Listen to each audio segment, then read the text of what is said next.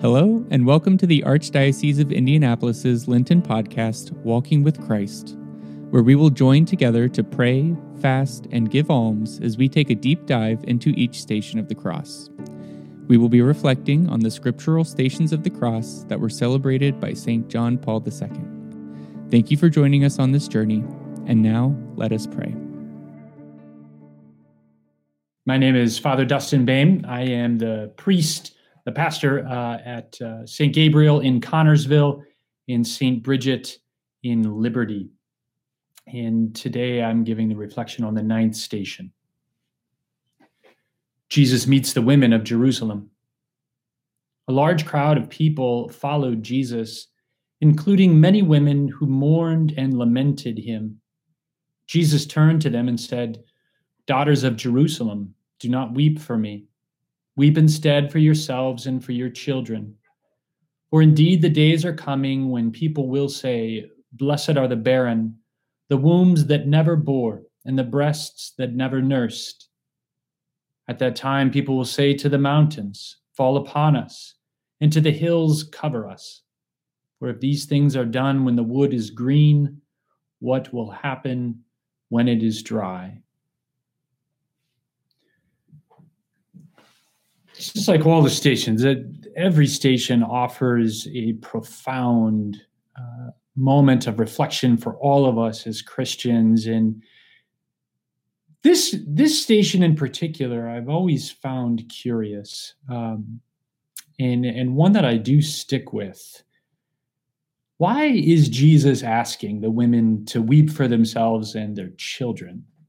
You know, these are faithful faithful women, faithful followers of our Lord. And isn't it a good thing for us to weep for and lament for the Son of God, whom we all do love? So, why is Jesus asking the women to weep for themselves and their children? One of the ways I think that we can better understand and, and hopefully enter more deeply into this station one of those ways comes from a particular ritual in our Catholic tradition, um, and they're called the scrutinies. And the scrutinies are part of the larger RCIA process, or the rite of Christian initiation for adults. The scrutinies themselves, so, so that's the process by which people who are seeking to enter the church to become Catholic, um, that's the process by which they enter the church if they're adults. And in particular, the scrutinies are part of that process. And in particular, they are the ones that have to do with the catechumens. And these scrutinies, they happen on three Sundays, actually in Lent, the last Sundays of Lent. So the third, fourth, and fifth Sundays of each Lent are the first, second, and third scrutinies. The scrutinies themselves are a ritual uh, when those to be baptized are brought before the church to be prayed over by the church. So you may have seen this actually in your parishes on the third, fourth, and fifth Sundays of Lent, that those who are to be baptized, the catechumens, are brought in front of the church and prayed over by the church. But for the catechumens themselves, it's certainly a time where they are prayed over.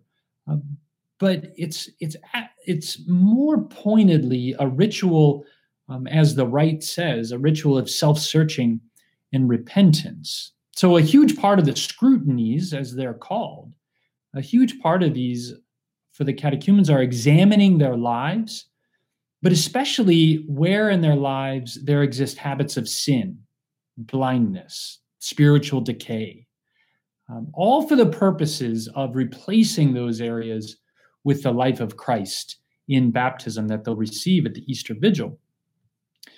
And so I wanted to just reflect on, go through a few uh, aspects of the scrutinies that I think can help shed light on why our Lord is asking the women of Jerusalem not to weep for him, but to weep for themselves and their children. That this, that these scrutinies, this ritual, can help us understand and enter into this station. So, with each of these Sundays, the third, fourth, and fifth Sundays of Lent, there is actually a gospel um, from year A that we proclaim when we celebrate the scrutiny. So on the third Sunday, it comes from the fourth chapter of John's Gospel, and it's the woman at the well, uh, which I'm sure we're all familiar with. And the woman at the well, just to summarize, she's out there and she meets Jesus. Uh, she's there to get water at the height of the heat of the day, at the midday. Um, and Jesus says to her, If you knew who was asking you for water, you would not, uh, or you would have asked him for living water and he would have given it to you. So here we see Jesus as the living water. Um, already kind of this revelation of baptism but in particular with this this scrutiny i want to highlight some of the prayers that through these prayers we can see just what the church is asking of these catechumens for self-examination uh, examining their lives of where where these habits of sin may exist so, some of these prayers, and I'll quote directly from these prayers, some of these prayers say that these catechumens may humbly confess themselves to be sinners. Going on, grant that these catechumens, who, like the woman of Samaria, the woman at the well, may turn to the Lord as they hear his word and acknowledge their sins and weaknesses that weigh them down. Further on, Lord Jesus, in your presence, these catechumens dare not claim to be without sin, for you alone are the Holy One of God. And another part on this uh, first scrutiny, the prayer says, Free them. The church is praying for them. Free them, these catechumens, from the spirit of deceit, so that admitting the wrong they have done, they may attain purity of heart and advance on the way to salvation.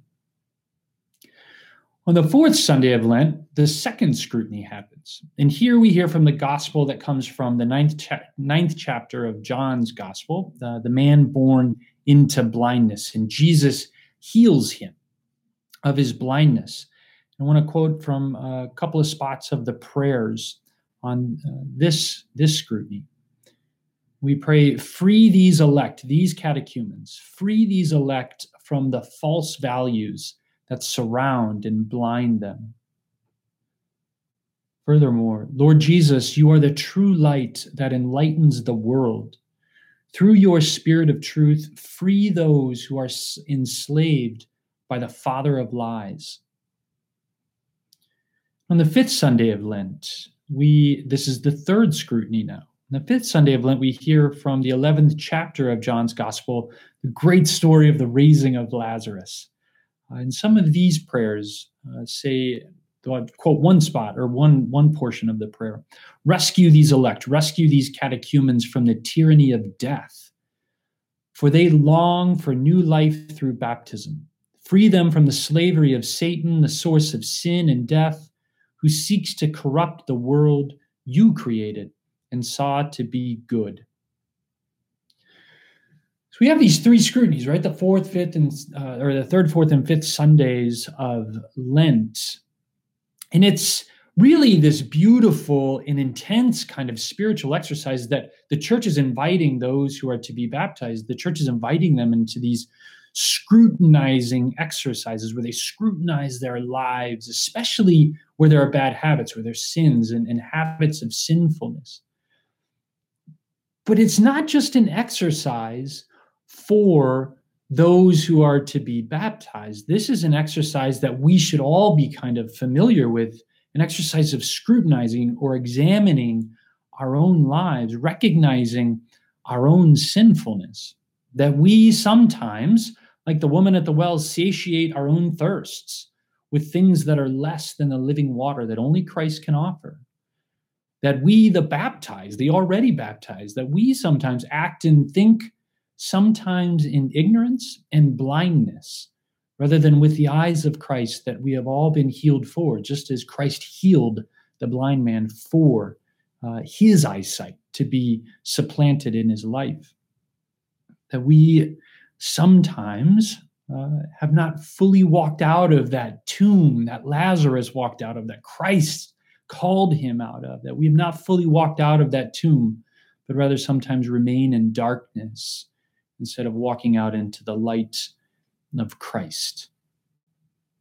This exercise is important, you know, scrutinizing, examining our lives. It's it's it's very important that we do this on a regular basis because it's in recognizing our sinfulness that these these kind of hooks of sin, right? That they're deep in us. We can't get rid of them on our own. That it's in recognizing this uh, it's that we see what Christ is precisely inviting the women of Jerusalem and therefore us into in this ninth station when he says, Daughters of Jerusalem, do not weep for me, but weep instead for yourselves and for your children. And recognizing our sin, we begin to understand why our Lord is asking them to weep. He's asking the women of Jerusalem to weep for their own sins and the sins of humanity, right? The, the sins of their children. And when we can kind of enter into that contrition, that spirit of contrition, it uncovers for us this deep need, this deep need for what? A savior. That we do indeed need a savior. And our Lord goes on to say, For indeed the days are coming when people will say, Blessed are the barren, the wombs that never bore, and the breasts that never nursed. At that time, people will say to the mountains, Fall upon us, and the hills cover us. Right? That we shout, as our Lord is kind of hypothetically speaking here, we shout for that need for a Savior, that we are in need of saving because of our sinfulness and the beautiful thing is that we do indeed have a Savior. Don't be afraid in this Lenten season to follow our Lord's invitation as he invited the women of Jerusalem to weep not so much for him, but for themselves and for their children. Let us not be afraid, like the catechumens, to scrutinize our lives, to understand that we are in need, desperate need of a Savior due to our sinfulness, because when we go there, when we weep for our sins, when we understand that deep and profound need, there is where we find the mission of Christ coming alive in us. We find the mission of Christ saving you and I.